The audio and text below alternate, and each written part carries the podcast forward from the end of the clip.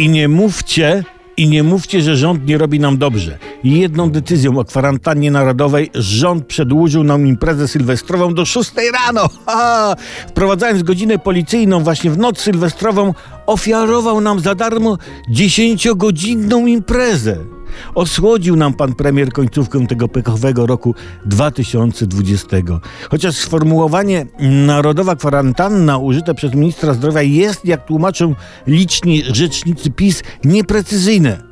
Wolą oni używać zwrotu okres poszerzonej odpowiedzialności lub okres przedłużonej solidarności, czy też poszerzony solidarnie okres pogłębionej odpowiedzialności. Mniejsza z tym.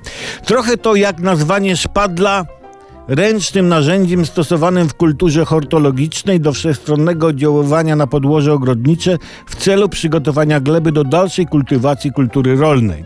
W każdym razie, jak zwał, tak zwał, ale zwrot okres poszerzonej odpowiedzialności jest w przypadku tegorocznego Sylwestra jak najbardziej adekwatny, bo decyzja o godzinie policyjnej, oprócz radości, ma jeszcze dodatkowo głęboki, humanistyczny, społeczny i rodzinny sens, bowiem zakaz wychodzenia przed szóstą rano powoduje, że nie możemy się z nikim, a już na pewno ze współmałżonkiem na Sylwestrze pokłócić, gdyż nie mamy możliwości opuszczenia wcześniej z hukiem imprezy. Prawda?